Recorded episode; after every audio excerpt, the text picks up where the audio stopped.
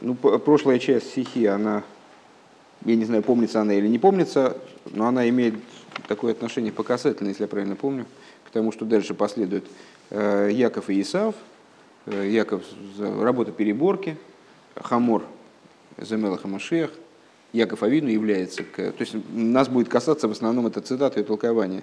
Яков в Парше Ваишлах является в землю Израиля, навстречу ему, он готовится к встрече с Исавом, там, отправляет к нему посланников, и, значит, вот, мол, были у меня быка, осел, волк и красная шапочка. Так вот, на самом деле, действительно, в общем, где-то похоже.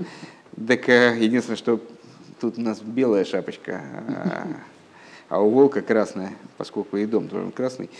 Так вот, мудрецы толкуют вот эти вот слова, входящие в сообщение Якова, «Хамор зем элаха Машиах». Осел – это король Машиах. По-русски звучит неблагозвучно, двусмысленно, но ничего не поделаешь. Так в чем идея толкования? В том, что Яков Авину отправился к Лавану, там он занимался работой, ну, аналогичной в каком-то плане. В прошлый раз несколько раз подчеркивали, что это в каком-то плане, в каком-то иносказательном ключе, занимался работой по изменению этого мира и пришел к результату, к моменту встречи с Исавом. К какому результату? Хамор за Мелаха Машиах. У меня Мелаха Машиах уже все, вот при мне. Давай кооперироваться и, там, значит, и устраивать эпоху освобождения прямо сейчас. Но Исав оказался не готов там, и так далее. Вот так, на этом мы, собственно, и закончили. Лефи Амидраш Амицут от Леил. И в соответствии с Мидрашем, который цитировался выше. Вехамор земел хамошиах, лой муван маду римес янкев эзагиула, асида бейнин шер хамуэр давка. Новый появляется вопрос, не случайно здесь звездочки, то есть это как бы одна сиха, на мой взгляд, дальше другая. В соответствии с вышеупомянутым Мидрашем, осел – это король Машиах, не очень понятно, почему Яков Авину, он намекнул Исаву на идею, на Машиаха именно словом «осел». По-русски совсем непонятно, на иврите, ну, тоже не очень. То есть много есть разных образов, которые могут указывать на Машиаха, но осел-то почему? «Акуши микабл схизуклеира неймар бегемора». И этот вопрос, он усиливается в свете того, что сказано в Геморе. Ксив веору иман нишмайо, ксив они верек алахамейр. Значит, ну, намек-то на самом деле, в общем, достаточно прозрачный, и, по-моему, он там поясняется именно таки. Да, так Мидраш, собственно, и говорит, Хамор – это король Машиах, как сказано, они верек алахамейр. Нищий, сидящий на осле. Ну, то есть, ну, осел, идея осла связана с Машиахом. Но в Геморе интересная вещь заявляется. Написано в одном месте «Ору иманны веору иманны ишмая» и полетят с облаками небесными. И написано, это Даниил, и написано «Они верой хавала хамеир», нищий, сидящий на осле. Это Захария. Да, то есть два пророка, они приход Машиаха вроде бы как-то по-разному описывают. В Ору Манны Ишмай там вроде без осла ситуация развивается, и осел вообще ни при чем. А Они Верех Валахамой, вот тут какой-то как-то совсем по-другому. Машиах нищий и сидит на осле. На облака, наверное, денег не хватило, сидит на осле. И объясняет Гемора, о чем идет речь, то есть как это все понимать. А понимать точно так же, как Беиту Ахишена. Если вы помните, когда-то мы такую идею обсуждали. Есть такой пасук, который говорит о приходе Машиаха, о будущем освобождении, заканчивает слова Беиту Ахишену. В срок ее потороплю ее. В смысле освобождения. А что, как, что значит в срок потороплю, и объясняют мудрецы, что речь идет о двух альтернативных способах, вариантах наступления освобождения. Освобождение может прийти в срок ее, в срок его, вернее, по-русски, да?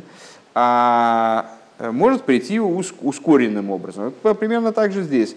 То есть, когда нам эти два пророка, Даниил и Захария, они один заявляют о том, что освобождение при Машиях, храм, передвижение евреев в землю Израиля происходит совершенно надприродным образом, там, с облаками небесными, то это один вариант освобождения. А они верой хвалахамейр, а нищие, сидящие на осле, когда Машиах приходит, как вот человек, который сидит на ослике, и с виду он совсем нищий. Евреи потом, они трудятся, строят храм, там берут мастерки, бетон замешивают, что они там делают, то это совершенно другой тип освобождения. И как Гемора описывает эти варианты прихода освобождения, «Зоху иманан ишмая», если удостоились, то с облаками небесными, «Лой зоху, они верой хавал хамнейр». Не удостоились, тогда нищий, сидящий на осле. Микан шебемацев шельзохутия гиулы иман нишмая. То есть отсюда получается, что освобождение образом зоху, то есть вроде бы более высокое освобождение. Сразу говорю, что у Ребе есть сиха, в которой он объясняет вот этот оборот, толкует этот оборот иначе, где получается, что лой зоху — это как раз-таки более высокий способ освобождения. Но бепаштус, удостоились, не удостоились, это, понятно, если евреи удостоились, у них много заслуг, и освобождение приходит таким, интересным и правильным для них образом, получается, да? То это образ освобождения именно Ору Иман Нишмая, то есть этот небесный, с чудесами, способ наступления освобождения. Если лой зоху, не удостоились, то есть не хватает заслуг, что-то не заладилось, то тогда они вероятно валахамер. Получается, что если они зоху, то он и имана на ишмая, веим кейм кейн мадо миштамиш янкев шигой камузбар мухан умизуман лагиула митой кашлома савидосы. Если так, то не очень понятно. Яков Авину, понятно, что в этом толковании он, Яков Авину отличник, правильно? Это же не какой-нибудь лой зоху. То есть Яков Авину человек идеальный. Недаром он включает в себя все еврейские души, подобно первому человеку. И сказали мудрецы, что шуфра де Янкев, думя де шуфра де Дода Маришин.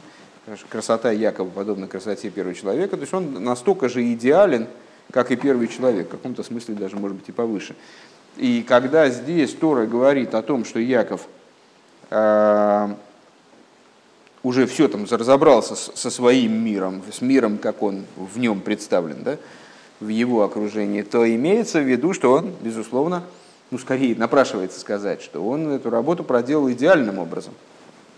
Если так, то почему тогда на его геулу намекается ослом? Осел он из невыгодного варианта освобождения, не идеального, скажем.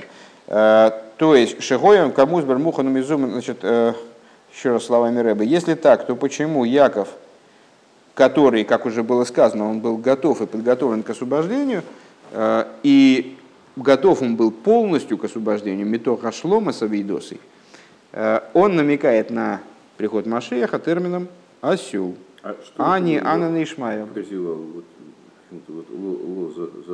Зоху волы зоху. Зоху — это слово схус. Заслуга. То есть, если евреи удостоились, у них есть заслуга, то тогда это вариант, который описывается в Данииле. Полетят с облаками небесными. Евреи не нанимают, не покупают. А Яков со слом, получается. А Яков со слом, да. И почему Яков со слом, непонятно. Вернее, не Яков со слом. Яков намекает на Машиаха ослом, а осел вроде из другой оперы. То есть, не подходит осел здесь. Гей. Бепирхи драби лезер. Неймар. Шехамойра шелемашиах они береха валахамейр, гине яйсы хамейр шигой лемойше вееркивем алахамейр, шигой лаврома вино вехавейш эсхамейр. В пирке Раби Лезер, в таком интересном мидреше, говорится, что хамор короля Машиаха, о котором сказано они береха валахамейр, нищий, сидящий на осле, это тот же самый осел, который был у Мойши, о котором сказано, Борух,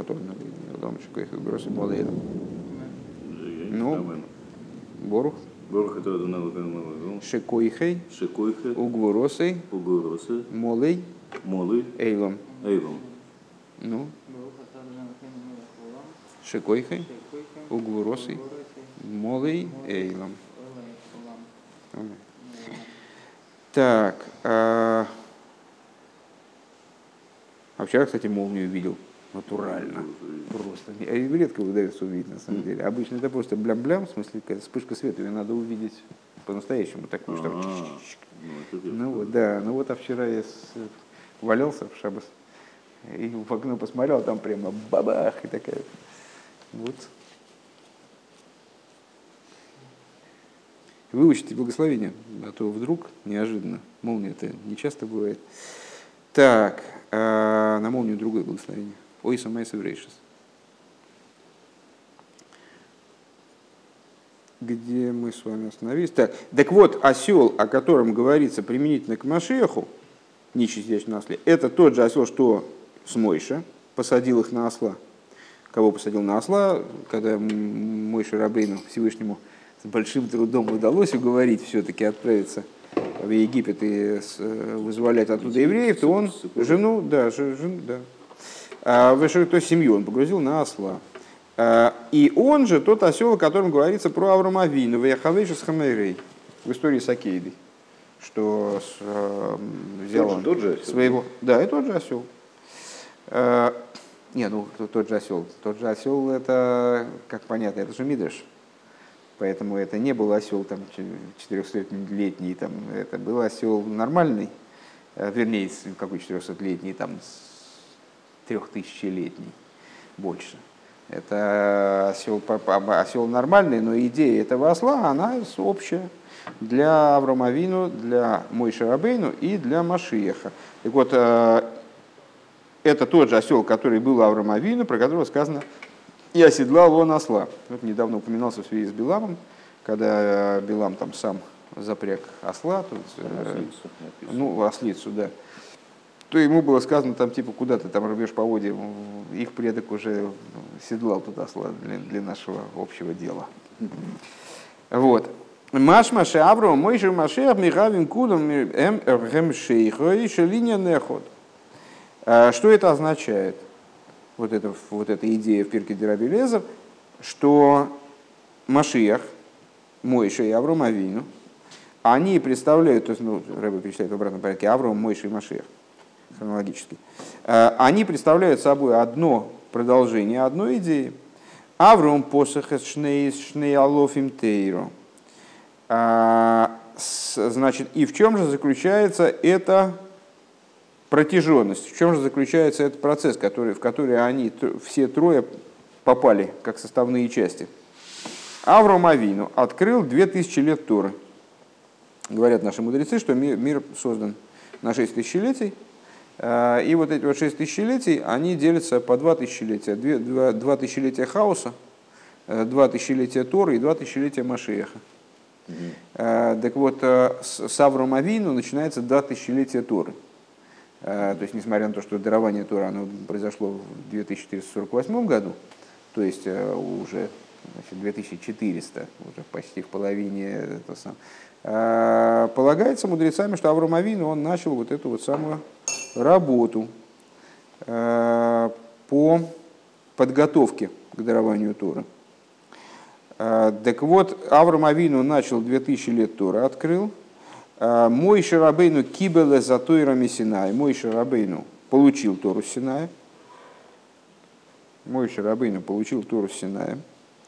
Умсорал и Холисоль передал ее всему еврейскому народу. Авша посок веркивем Аллахаме дан бемиура шеира койдем аднтер. Несмотря на то, что посук посадил их на осла, он повествует о событиях, которые происходили до дарования Торы, естественно, да, до еще выхода из Египта. А Рейкошер, Губиинин и Сесмитстроин, так или иначе, этот пасук он связан с выходом из Египта, Шегойса, Ахона, Лемадна Тейра, который, выход из Египта, был подготовкой к дарованию Торы. К Мойшине и Марбе и Цеха изом Мимисраим, Тавдун Залыким Алуразе, по выходе твоем, по приведении твоем этого народа из Египта, будут служить Богу на этой горе. Это было сказано Мойше Рабейну непосредственно перед тем, как он оседлал этого осла и посадил на него семью. А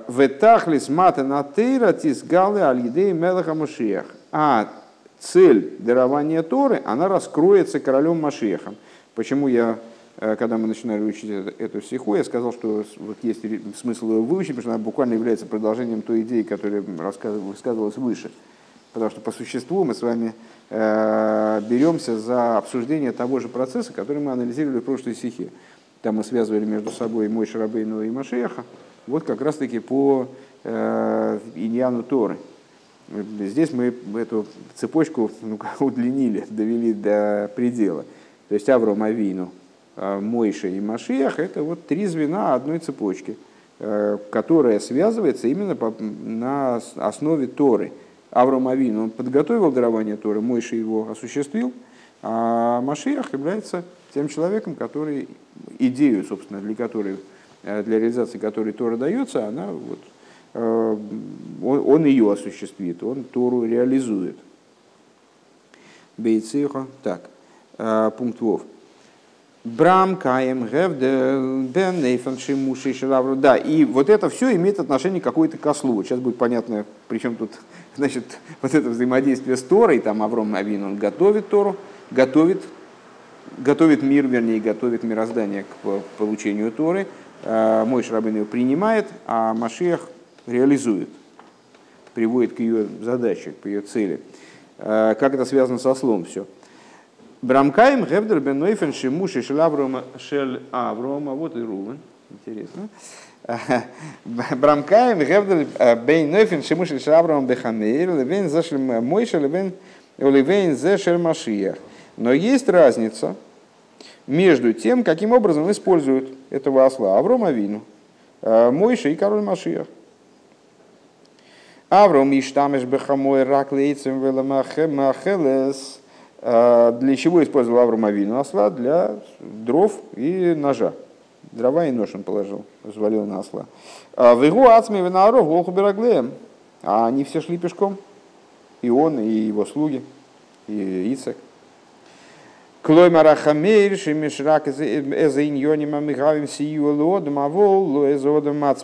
получается, что осел, как его использовал Авраам Авину, он помогал человеку в отношении тех вещей, которые самим человеком не являются. То есть вез неодушевленные предметы. Мойша пользовался ослом для того, чтобы посадить на него жену и детей. И жена и дети, семья, это близкие человеку люди. И, как понятно, гораздо более близкие ему существа, нежели дрова и нож. Поскольку жена, это, ее Тора описывает как эйзер кнегдей, помощник напротив него. И говорится о связи между с мужем и женой в Геморе, что жена она подобна телу мужа. У Воракереодаву, а тоже в Геморе отмечается, что сын это как нога отца. А что значит тело мужа? Тело мужа, что они представляют собой как будто единое тело.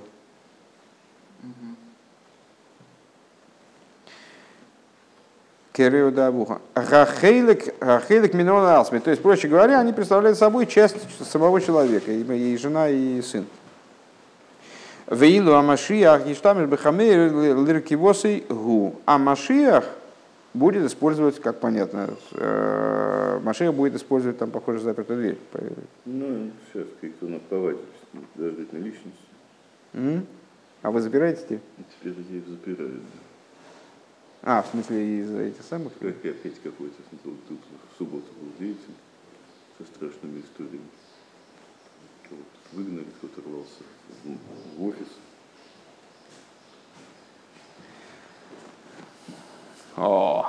Я думал, чей же это фургон-то, господи. Понятно, и специально поставил, чтобы мне не выехать раньше, чем... Понятно, ты когда наслушаешься, тогда и поедем, ничего. Ну вот, так Тырым-пырырым. Штамеш Бехамеев, Аркев. Так. А Машиах, он сидит на осле самостоятельно, уже сам на него садится. Значит, Рувен, повторение для вновь привыкших. Есть мидраш, в котором отмечается, что Яков Авину намекает Исаву на идею Машиаха термином «осел». Почему он намекает? Что он обзывается-то? Вот. Причем тут осел? Объясняется в Пирке Раби Лезер, что осел короля Машиаха, на котором он будет сидеть, это тот же осел, которого использовал Авром Авину для того, чтобы довести до места Акейды дрова и нож, и тот же осел, которого использовал Мойш Рабейн для того, чтобы семью свою ввести в Египет. Мойш. Да. Вот. И значит, сейчас говорилось о том, что идея, которую Пиркей Раби Лезер хотят до нас донести, это то, что Машиах, Мойша и Авром – это одна цепочка. Это люди, связанные между собой тем, что они осуществляют вот разные функции в отношении Торы, которые соединяются в одно целое. Авром Авину готовит мир, открывает 2000 лет Торы, готовит мир к дарованию Торы. Мойш Рабейну Тору получает, Машиах ее реализует, вот, приводит ее к тому состоянию, ради которого она давалась. А при чем тут осел? А вот то, каким образом они используют осла, это указывает каким-то, ну вот как-то нам, значит, поясняет вот эту их задачу в отношении Торы. Что надо отметить? Авром Авину использует осла только для того, чтобы возить неодушевленные предметы. Мойш Рабейн уже использует для перевозки людей. Это грузовой фургон, пассажирский. А Машиах, он использует осла для того, чтобы самому ехать. Это двухместная такая, уже... Малолитражка. Пункт Зайн. Так, смотри, сам тебе, по-моему, не осталось. Да, Руван все время пытается уклониться. Он так с такой радостью всегда воспринимает, что нет эксеркса. Ладно, я посижу спокойно. Я тогда посижу. Так, Зайн. Гашимуш верхива бехамеир гуд. А вы с водом хефец моким ашер энби шарусами бладея хамеир лаге мишум говри верихуки. Для чего используется осел? То есть грузовой транспорт, пассажирский. Для того, чтобы достичь того места, куда человек самостоятельно, ему там трудно или невозможно добраться без этого самого транспорта. То же самое со ослом. И если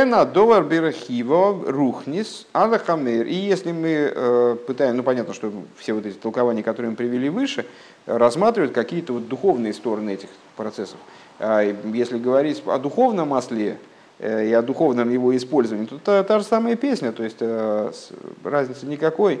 Хамоэр используется для того, чтобы добраться до какого-то места, куда человек своими ногами ему не дойти. Или не донести там предметы, или не дойти. Хамоэр, бемуван шельхоймер, вот это надо посмотреть как раз в тексте обязательно, потому что иначе будет непонятно, что хамоэр, где скобочки начинаются, хэс мемвов рейш, это те же самые буквы, что и слово хоймер, хэс вов мем рейш, хамоэр осел, хоймер, глина, вещество, в определенном смысле материальность вообще, как, например, хумриус, помните, мы много раз говорили, там, гашмиус хумриус, гашмиус переработанная материальность, хумриус грубая материальность, которой еще рука человека не касалась, вот, не преобразованная никак. Хоймер кефишен чиедеа шиеду апиру шабал шемтов аллапосук тире хамейр, в соответствии с известным толкованием Баал Шемтова пасука, если увидишь ты хамор сейнахо, если увидишь ты осла своего ненавистника, то, значит, ты помоги его там разгрузить и так далее. Помните эту идею. Каким образом Баал Шемтов ее толкует? Вот как раз используя это созвучие или подобие этих слов хамор, хоймер.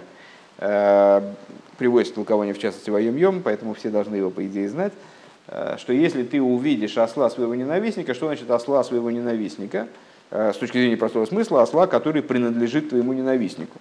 С точки зрения толкования, если ты увидишь хамойр, то есть хоймер, посмотришь внимательно на свой хоймер, на свою материальность, вот это, в смысле, вот, на грубую материальность свою, то ты увидишь, что она твой ненавистник.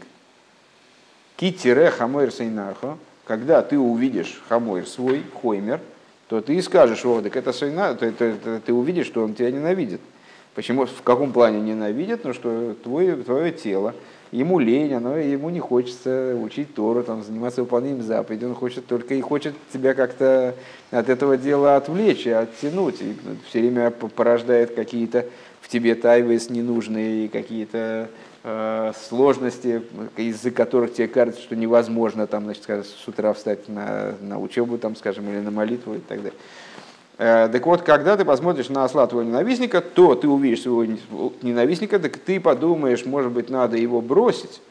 Ты подумаешь, ну что, я ему буду помогать, тогда надо, как в истории с этим вот ненавистником, ты можешь подумать, что, а да, я пройду мимо, ну его нафиг вообще, зачем с этого козла, вернее, осла. Ну нафиг этого осла. То есть ты займешься какими-то сигуфем, изнурениями своей плоти, там откажешься. Перестанешь есть, ну, убьешь эту вообще материальность, чертовой матери, и будешь заниматься чистым духом, чтобы материальность не мешала. Так вот, нет, тебе Тора отвечает, нет, ты должен помочь ему, помочь вместе с ним, как мудрецы толкуют. То есть ты должен взять и это тело впрячь в работу, и должен работать, обязан работать с ним. Это не твоя... То, что тело сопротивляется, это тебе не повод, чтобы от этого отказываться. Ты должен это тело оседлать и заниматься работой вместе с ним. Ты не можешь его забить голодовкой там, или чем-нибудь еще, а должен держать его, поддерживать в здоровом состоянии. Это в конечном итоге вообще не твоя собственность, тебе выдана в качестве объекта работы. И вот над ним работать, чтобы материальность твоего тела изменялась. Так вот, в данном случае, Ребе нам говорит, в данном случае толкование такое же. То есть здесь в данном случае вот этот осел, на котором ездили Авром Авину, по-разному использовали, вернее, Авром, Мойше и Машиах будет использовать, они тоже подразумевают осла как хоймер, как материальность. Аль-Идей Бирур, третья строчка снизу в шестом, седьмом пункте. Аль-Идей Бирур везику хахумриус веагашмиус, что благодаря переборке и очищению хумриуса и гашмиуса, грубой материальности и в том числе такой относительно перебранной материальности, каеме заившорус лалис лагел и дарга, существует возможность подняться и достигнуть такого уровня, такой ступени, шаны шомак шелиацмо эйна и хойла лагелу, который душа собственными усилиями подняться, достигнуть не может. Вегмойшины и мар веравтуес бекоях шоер. И как написано, большие величие урожаев именно силой быка. Ну, понятно, что бык указывает на животность, на, вот, в человеческой природе, на низ человеческого существования, вот, так, телесность, животность и так далее. Так вот, именно силой быка достигаются великие урожаи. Но мы с вами, недавно изучив маймар, который как раз этого вопроса касался, мы можем с вами даже догадаться, почему. Потому что корень материальности крайне высок.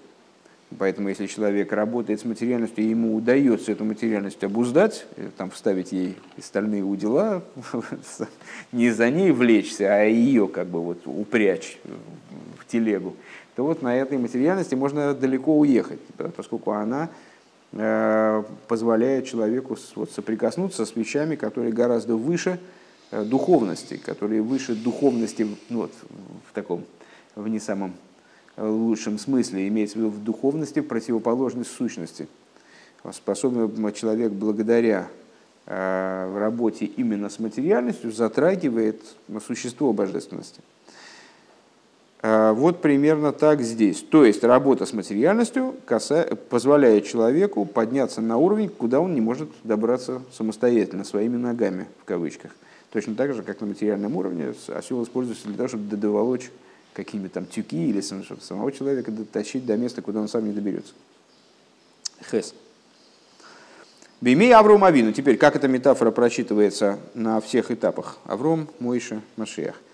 Бимей Авром Авину от холос шней алофим туэра. Лой гоя адайн бекоя хагашми легалса завода мацми лигдуша. В дни Аврома Авину, мы уже сказали с вами, что вот это все оговорки, которые я себе позволил, хотя здесь рыбы их не приводят, и, может быть, даже и не надо было так выступать на эту тему. Если рыба не хочет здесь об этом говорить, так почему надо уточнять? Ну, почему-то мне показалось там важным. Почему мы все время оговаривали, что вот Яков Авин, он подготовить мир-то на самом деле, вот так вот до конца-то вроде не мог, потому что известно, что наши праотцы, у них было возможностей во взаимодействии с материальностью, именно вот в работе с миром, в котором мир вот действительно такой вот настоящий материальный мир, у них было меньше, чем у нас. По очень простой причине, потому что до дарования Торы не было возможности объединять между собой духовность и материальность. И по существу их работа, она была не в материальности, не в самой материальности, а по касательной как бы материальности, как максимум в форме вот использования Яковом. По-моему, тут, кстати говоря, эта сиха тоже наличествовала. Ну, мы ее даже и учили достаточно недавно, правда, по-моему, в Ешиве. Как по палочке Якова, с помощью которых он там овец своих изменял. То есть сами палочки не освещались тем самым, хотя они были чем-то подобным, согласно свидетельству наших мудрецов, они были чем-то подобным тфилин. То есть их идея была вроде похожая, тоже с помощью них происходило какое-то привлечение божественности. Но привлечение божественности происходило вроде бы как с их участием, но не касаясь их. То есть эти палочки они не стали святыми палочками, которые надо в генизу класть и там, беречь от неправильного использования, остались обычными палочками. Так вот, во времена Аврома Авину, то есть в начале 2000 лет Торы, не было еще в силах материальности поднять человека самого в святость. Мишумша агдуша лой шорсу азби гашмиус кефиа музбрам миспарм кеймес, потому что святость еще в материальности вообще не почивала, как объясняется в ряде мест. Шеаз гой саадаем битокефо акзейрал шельбней ромил йорду лисурья хулю, поскольку тогда вот эта вот гзира, которая была снята при даровании Торы, и которую мудрецы описывают как вот это вот деспотическое решение, принятое установление, принятое Всевышним, что жители Ройми не спустятся в Сурью, жители Сурьи не поднимутся в Ройми. Вот была невозможность под Ройми, Ройми намекает на духовность, Сурья указывает, намекает на материальность. То есть контакт между духовностью и материальностью отсутствовал, просто там была перекрыта возможность контакта волевым путем. Тема, кстати, предыдущей сихи тоже отчасти.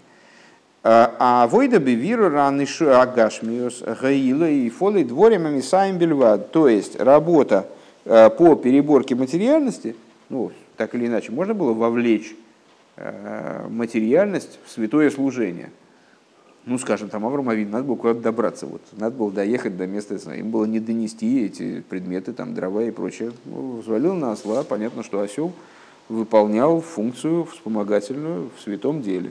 Там, или Авром Авин нужны были силы там, на такое-то действие, он там ел. Это продукты тоже как бы, осуществляли помощь ему в достижении его святых целей.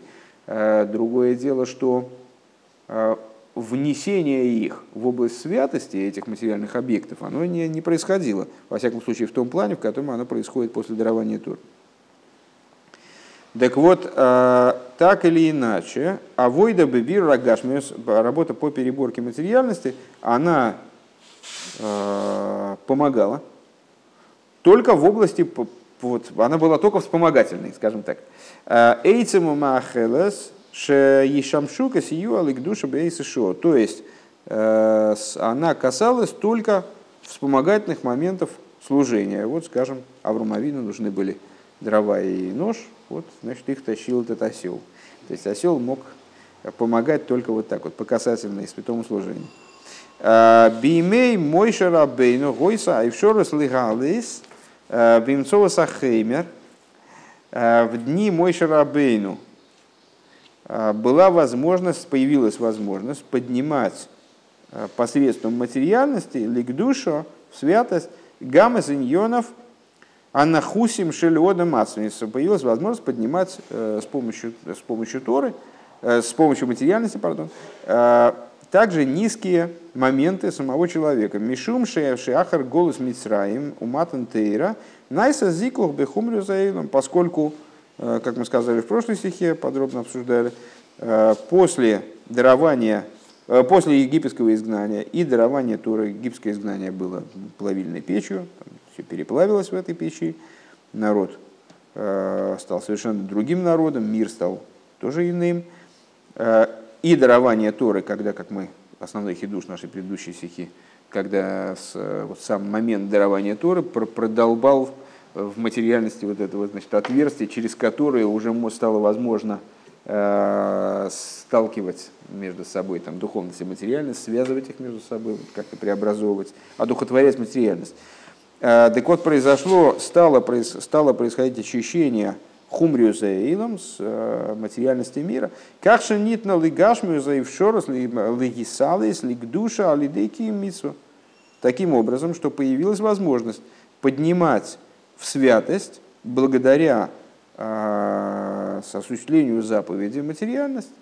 То есть вот мы там взяли корову, совершенно необразованную, не начитанную, Мишну она не читала, и, значит, ее зарезали, взяли от нее кожу, изготовили из нее пергамент, изготовили из нее вот эту вот, значит, ту часть кожи взяли, из которой делаются эти коробочки, значит, для тфилин, то есть сам корпус тфилин, из которой делаются ремешочки. Взяли там, значит, волоски, которыми будет прошит тфилин, изготовили тфилин. Это и вот эта корова, которая совершенно ни сном, ни духом, и там, не то, что она паслась, и так ей мечталось на лугу где-нибудь, что вот так, когда я буду тфилином. Хотя фиг его знает, может, действительно так оно и есть. Как Яша Осипов, если кто-то его помнит, он все время, несколько раз он говорил, что вот когда он на шхите режет птицу, скажем, то никакого ощущения терзания никаких по поводу вот этой птицы, которую он режет, он не испытывает, что он там кого-то убивает. А если режется трефнятина, что-то промазал там или что-то сделал не то, то переживает по этому поводу. Не просто он хочет по этому поводу переживать, а потому что становится, что действительно убил существо, вообще неизвестно зачем.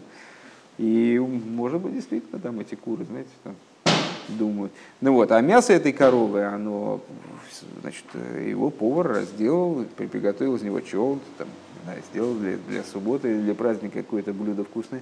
И таким образом она резалась. То есть появилась возможность брать и делать из материальных предметов, во-первых, просто хевцедик души, что называется, то есть предмет святости, то, что является предметом святости. Тфилин представляет собой не просто какой-то предмет, который, просто это одна из деталей вот нашего культовая принадлежность, да, и поэтому надо к нему относиться с уважением, потому что, это все-таки используется, это же это не зубочистка, это все-таки тфилин, а это хефцедик душа. Это предмет, который стал сам святым. Поэтому даже когда он сломается и там что-то в нем станет неисправным, и нельзя будет им уже выполнить заповедь даже. То есть человек наденет на себя тфилин, не выполнит заповедь тем самым, то он все равно сохраняет свою святость уже как предмет. То есть это материальность, которая стала совершенно иной. Она стала связанной со святостью, в ней раскрылась святость, вот эта, которая в ней была заложена на самом деле изначально, эти искры святости, они в ней раскрылись полностью. Поэтому этот тфилин надо обращаться так-то и так-то и так-то, и вот нельзя неуважительно обращаться с ним, да также после того, как он перестал быть исправен как тфилин, потому что его материальность, она преобразовалась. Более того, даже те вещи, которые мы с вами ну вот не можем преобразовать до такой степени, они все равно стали подниматься и приобретать совершенно иной характер, трансформироваться в результате нашего с ними взаимодействия, в отличие от того, что было до дарования Торы. То есть, скажем, там этот стол, который перед нами, там, или там, стены, которые там, слышали слова Торы, или там, паройхис, который висит на Аарона Койдеш. В принципе, паройхис, он, ну что, ну вот тряпочка повесили на шкафчик. И на шкафчик тоже, ну что шкафчик? Шкафчик и шкафчик. Сефер Тора, это да, это хефцо дикдуш. А Аарон Койдеш, ну, шкафчик. У нас приобрелась возможность их преобразовывать, изменять, трансформировать свое тело. Таким образом, что рука, которая накладывала тфилин, это сказали мудрецы, что в будущем, когда раскроется истинное положение вещей, и мы получим истинный взгляд на вещи, будем смотреть на вещи не, как сказал Пинский, жирными материальными глазами, это когда мы обезжиренными глазами будем смотреть на мир, то мы увидим, что рука, которая накладывала тфилин, она вообще не похожа на руку, которая тфилин не накладывала. Это совершенно другая рука. Увидим другое качество. Так вот, в дни Мойше Рабейну появилась возможность уже совсем по-другому взаимодействовать с материальностью. И, соответственно, в метафоре в нашей хамор, он приобретает совершенно другие силы. То есть раньше он, как бы, получается у нас здесь из этого мидраша, что при Авраам Авину осел просто не мог человека возить. Он мог возить только какие-то запчасти.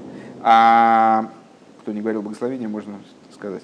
А в дни Мойше Рабейну уже таки да, он может возить человека.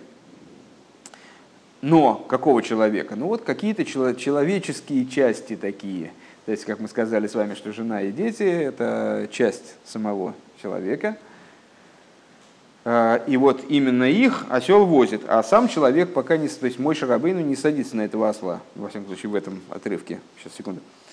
В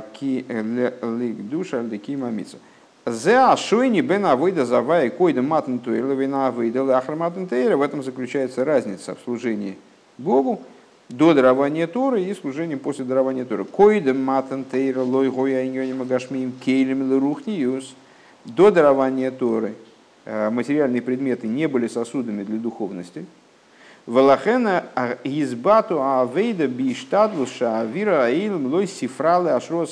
Поэтому в чем заключалась работа поколений до дарования Торы?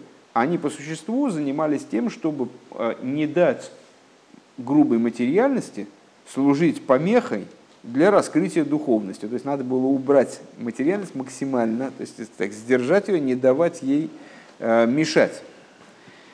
«О явтиса еяло» или даже, имеется в виду, как Яков Авину с этими палочками, наверное, чтобы также она помогала, ахлойша агашмию сацмуду пнемиюса тейгапех лыкдуша, но не в такой степени, чтобы сам гашмиус, он осветился, стал святым гашмиусом, да, гашмиус материальность.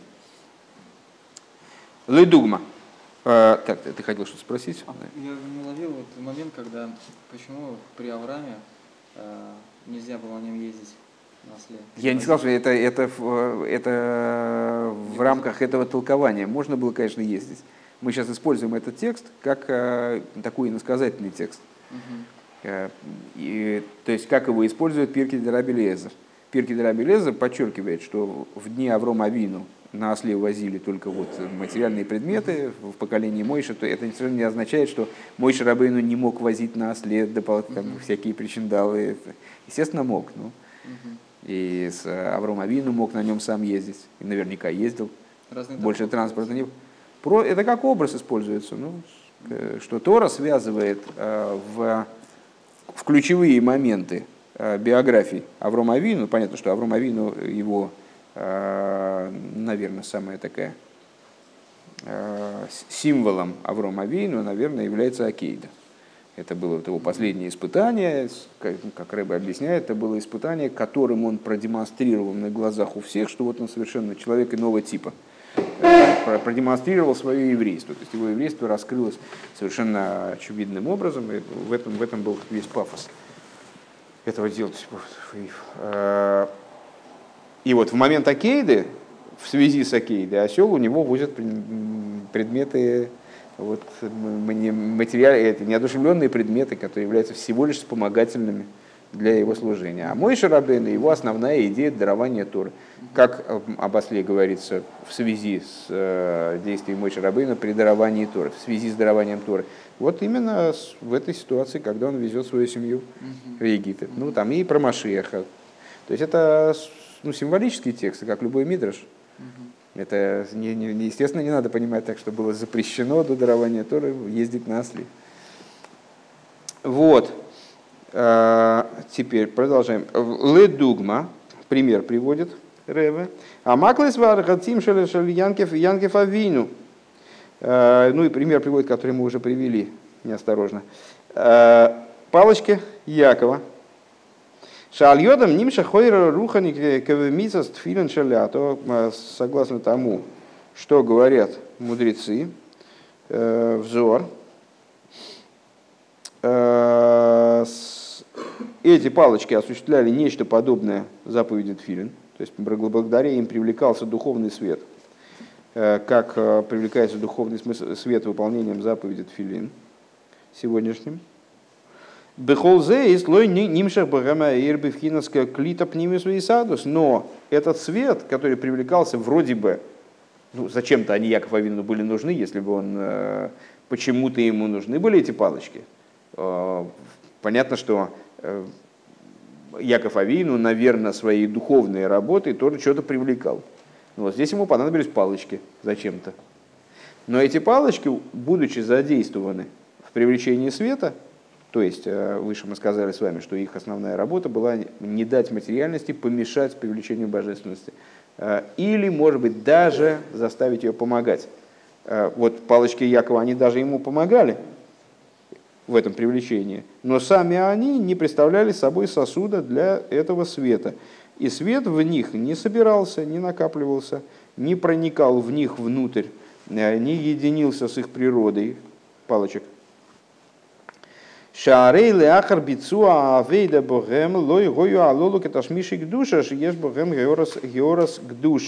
Поскольку они даже не превратились даже не в хефца дикдуша, а даже не превратились в ташмиши дикдуша.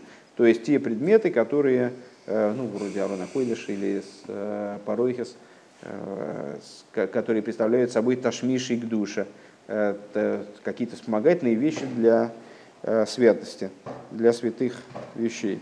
Веилу леахар матен тойра, кшемискайми смитсва бейза хефец гашми, у хефеха хефец ацмили дикдуша. А вот после дарования Торы, то есть, проще говоря, после того, как Моише Рабейну свою функцию вот в этом плане осуществил, материальность стала совершенно иначе реагировать на эти вещи. То есть, после дарования Торы, когда осуществляется заповедь каким-то предметом материальным, заповедь превращает этот предмет в святой предмет. Хевец ацмей лик душа, хевец ацмей лик душа, кигаш миозаила, мигавы клила ликус. Почему? Потому что материальность стала иной, и материальность стала способной являться сосудом для божественности. Теперь в нее стало возможно наливать, да? Божественность. Элошигам ляхар матин тейро эйнис аисайлус эла бихалоким атфейлем шелеодам. И штойки гуфи и увонов и ворокереда авуго. Но единственное, что также после дарования Торы это касается, то есть, ну, вот эта возможность поднятия материальности, освещения материальности, касается прилагаемых к человеку вещей, как то, например, и штойки гуфи, жена, как тело его, и Ивонов Кереода Борода Кереода Абу. Значит, сыновья, они как нога отца. Увекейхаса глуим шелный шомаш йодули матова не славший бы гуф. И именно на уровне тех сил душевных, которые таки спустились вниз и оделись в тело. То есть на уровне тех сил души, которые одеваются в тело. Ну, кто слушает уроки по вечерний хасидус, там эта тема достаточно часто обсуждается. Обсуждается деление сил души на те, которые одеваются в материальное тело, способны раскрываться через какие-то конкретные проявления внутренней жизни человека, разум, эмоции и так далее, и которые стоят над этими силами. Вот касается поднятия при помощи этого самого хамора, поднятия при помощи взаимодействия с материальностью, они касаются человека только на уровне раскрытых сил его души, внутренних сил его души. Внутренние силы, иногда кажется, что это расходится одно с другим, внутренние и раскрытые. Под внутренними подразумеваются не те, которые спрятаны глубоко внутри, а те, которые способны одеться в сосуды, в существование сосуда тела. Откуда я взял, кстати говоря, внутренние, фиг его знает, потому что Рэбе здесь использует термин как раз раскрытые автоматически. Ах бевиес на Машиах езгавы и не налы ейса. По приходе Машиаха раскроется идея более высокая. Они выройхавал алхамейр, нищий сидящий на осле. А филу адар гейзагвейс бейса шебенефежо дом пхинас хаевы хидом.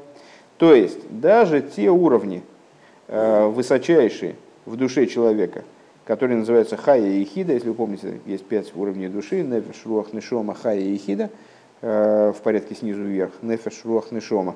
Кстати говоря, Нефеш, Руах, Нешома, вот в этом порядке они соответствуют действию речи и мысли, или действию эмоциям и интеллекту, или мирам Асия, Яцира, Брия, снизу вверх. Да?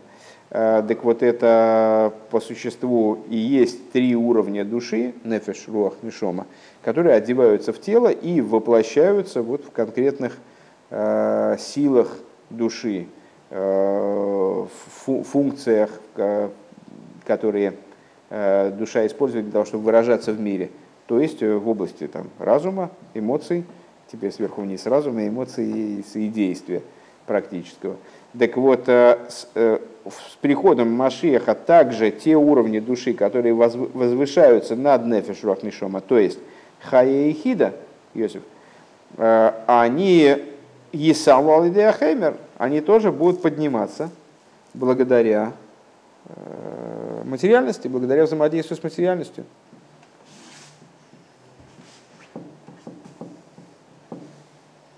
Мишумши азы изгалы и сройны шелагува аланишома, потому что тогда раскроется преимущество тела над душой, то есть тело над душой в смысле материальности над духовностью, телесности над духовностью. А в чем это преимущество? Вот Эшесхайла Тересбайло, жена, корона, венец своего, правильная жена, венец своего мужа.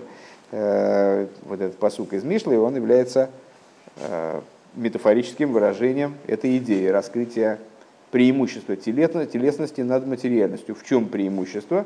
Вот телесность, материальность, все прочее такое вроде бы мрачное, глухое и тупое. То есть объект работы вроде бы, он в будущем раскроется как начало, которое связано с тем, что возвышается над работающим в том числе.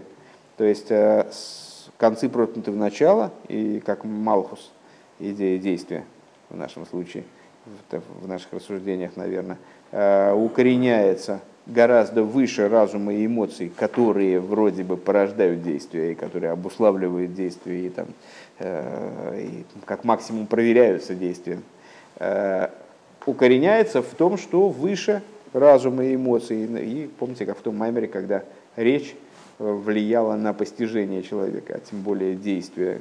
То есть, когда человек проговаривает идею и проливается в разум, который выше речи вроде бы, проливается то, что выше разума. В ответ на вот эти вот, значит, здесь на вибрацию речи. Или человек чего-то недопонимает в действии, да? не способен понять, он делает обрезание, и раз у него раскрываются какие-то вещи, а при чем тут обрезание и, как бы, и понимание, какая связь вообще. А вот оказывается, действие, оно настолько завязано на свой источник, который выше интеллекта, что при совершении этого действия человек приобретает также возможности дополнительные в области разума и эмоций. Но у нас сейчас интересует даже не это, а интересует то, что работа с материальностью, она будет в раскрытой форме возвышать человека также в области вот этих вот уровней его души, которые вроде бы, казалось бы, куда их еще даже поднимать-то. Бевиза Машиха сгал шорша амитла шаеша нивра, то есть с приходом Машиха раскроется истинный корень сотворенного ейш, шигуа ейша амити, что он представляет собой истинный ейш. То есть, когда мы с вами говорим о, тоже тема обсуждавшаяся, в общем-то, когда мы с вами говорим о материальном ейш, то говорим о нем обычно с каким-то оттенком негативным. То есть материальность, грубая материальность, которая демонстрирует нам независимость от своего источника, сбивает нас с толку. То есть мир, который в мире не может происходить ничего плохого. И вообще мир целиком наполнен божественностью и не может быть не наполнен божественностью. Если бы он оторвался от божественности хотя бы от своего источника хотя бы на мгновение, он просто бы исчез. То есть это просто проявление божественной силы, которая у него одета. А материальность нам дает представление о мире как о совершенно автономном от божественного существования, в котором мы вынуждены бороться с материальностью, пробиваться к духовности и как-то эту, защищать собственную духовность и божественность от нападок материальности. То есть это ейш материальное мы рассматриваем как такую мрачную силу, что материальность создана такой, что мы не видим в ней связи с духовностью. А на самом деле, как мы объясняли в маймере, одном из несколько маймеров назад, уже не помню, кстати, в каком точно, можно посмотреть при желании, мы с вами объясняли, что это видимая автономия материальности, то, что мы воспринимаем как негатив зачастую, то есть ее смастийность такая, что стол, он как будто нам говорит, я есть, а Бог идите, ищите его, если заняться больше нечем, идите, ищите Бога. Стол, я есть, он, со мной все понятно. Что это свойство материальности, оно наследуется материальностью из его источника.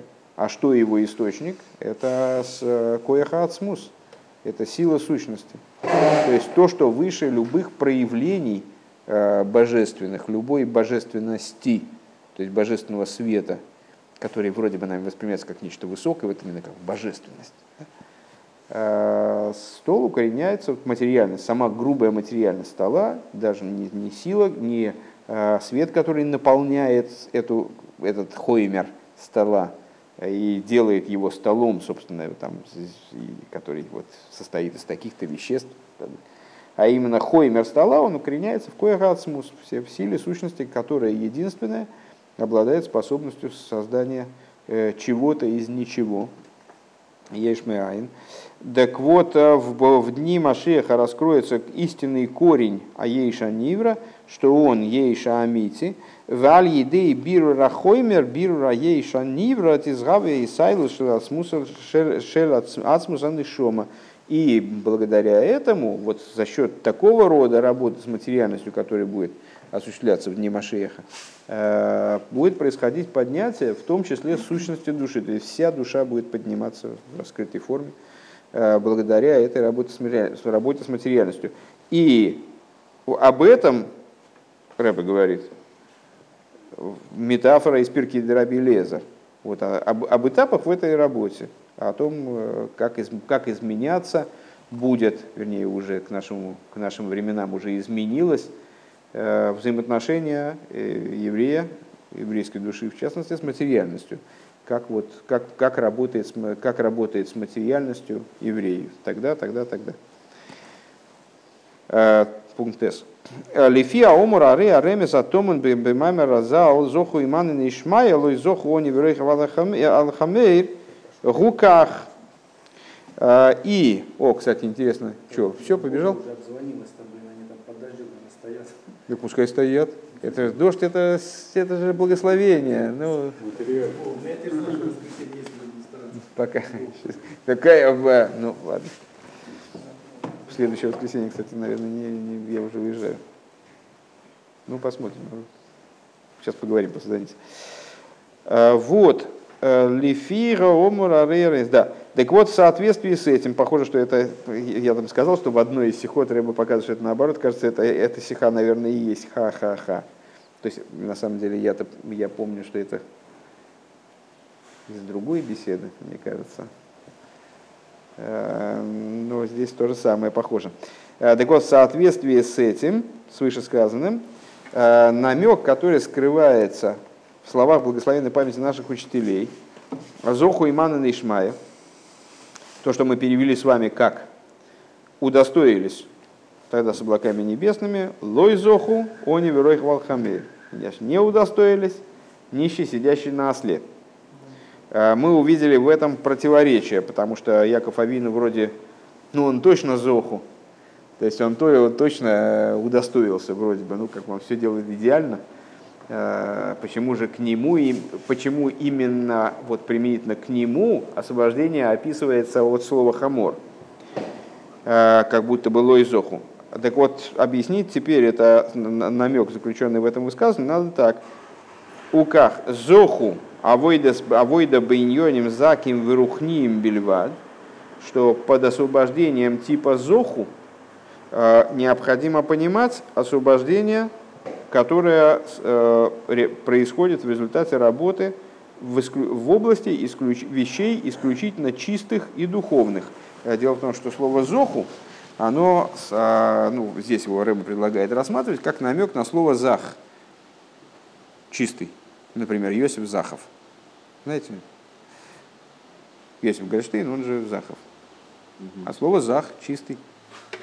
Так вот, с «зоху» Имана Нишмаю, то есть вот это, то, что мы перевели как «удостоились тогда с облаками небесными», это надо понимать как?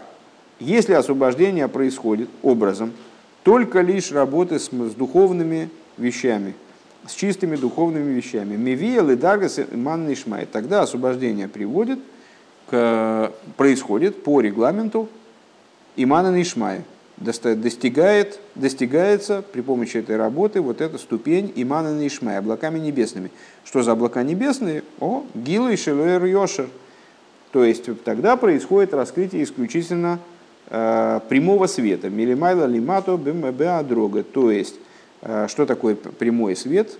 Ну, много раз уже, в общем, сталкивались с этим термином. Это такое раскрытие божественности, которое подразумевает нисхождение света сверху вниз, и вот свет раскрывается, на каждом уровне раскрывается такой свет, который обусловлен как рамками этого уровня. Там, в Ацилус такой, в Брии сякой, там, в Яцире еще какой-то.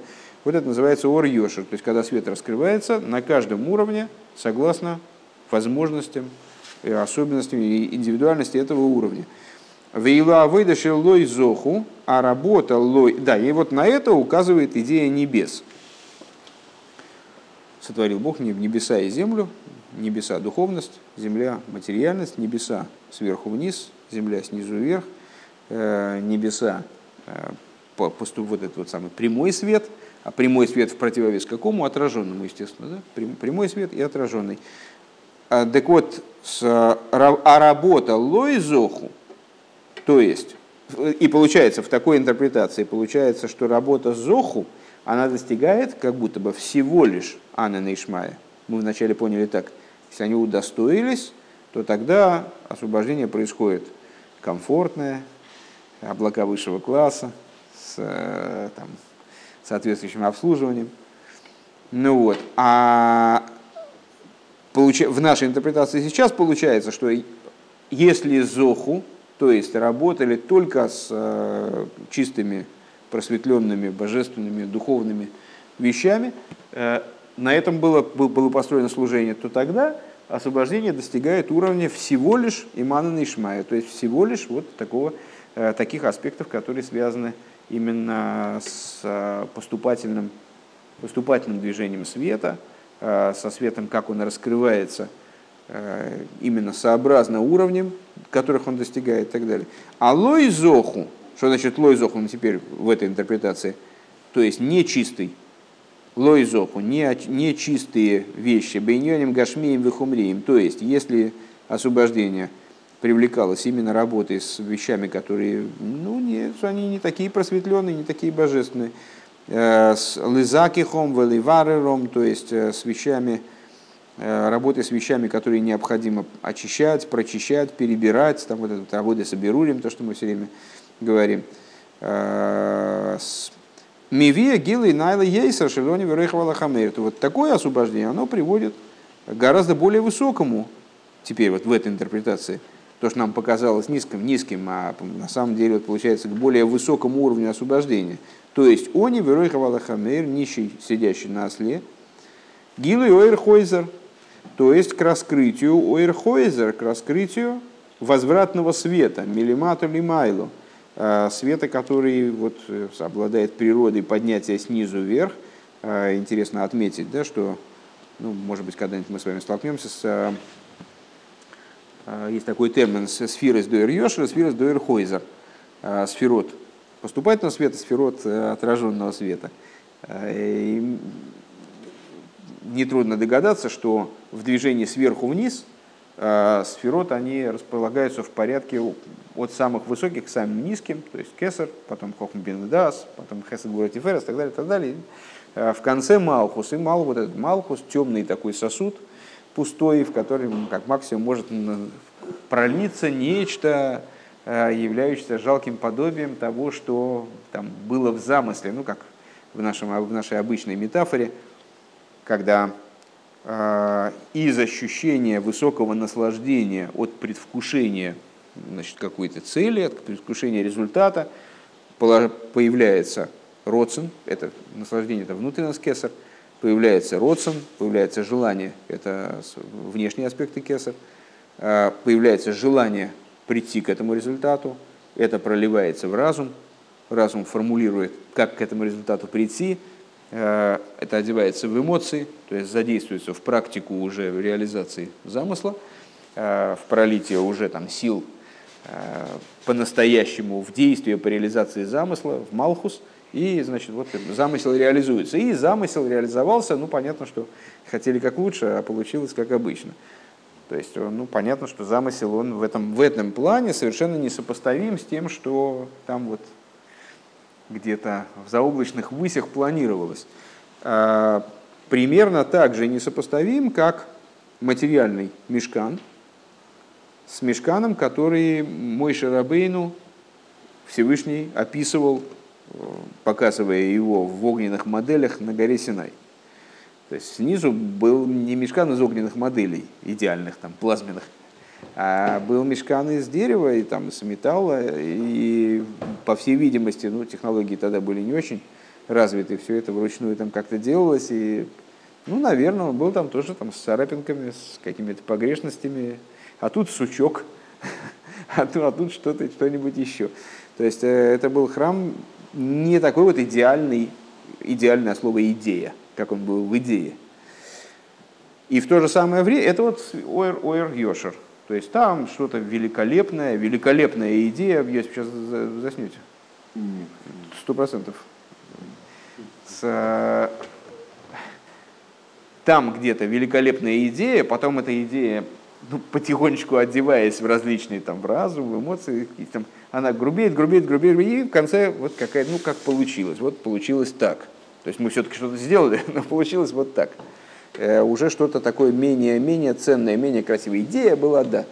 А с другой стороны, мы с вами знаем, что сущность божества раскрывалась не в том идеальном храме, который не в образе храма, а именно в этом храме из материалов, 13 или по другому варианту 15 материалов, из которых была сделана постройка именно снизу материальности мира. Вот в этом грубом храме. Почему? Потому что Всевышнему цена крайняя, вот это именно работа низа. И в области Ойерхойзер, возвратного света, Кесар, он как раз там. Малхус раскрывается как Кесар, а дальше, значит, самое высокое оказывается снизу, а самое низкое оказывается сверху в отражении.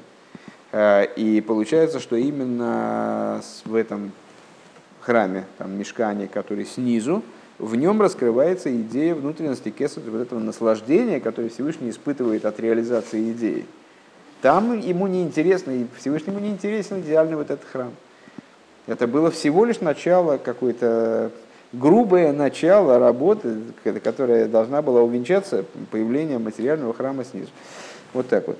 Так они вероятно Аллахаммея. Так вот, если они занимались, если освобождение порождалось образом лой-зоху, то есть работой с, в том числе, не такими вещами непрезентабельными, нечистыми, небожественными, а именно работой с материальностью, работой по переборке с материальностью, по переборке материальности, именно работой типа, если увидишь осла своего ненавистника, вот если работа со своим телом, не пытаясь убежать от своего тела, а как бы по работе именно со своим телом вместе, рассматривая тело и животную душу как участок работы, как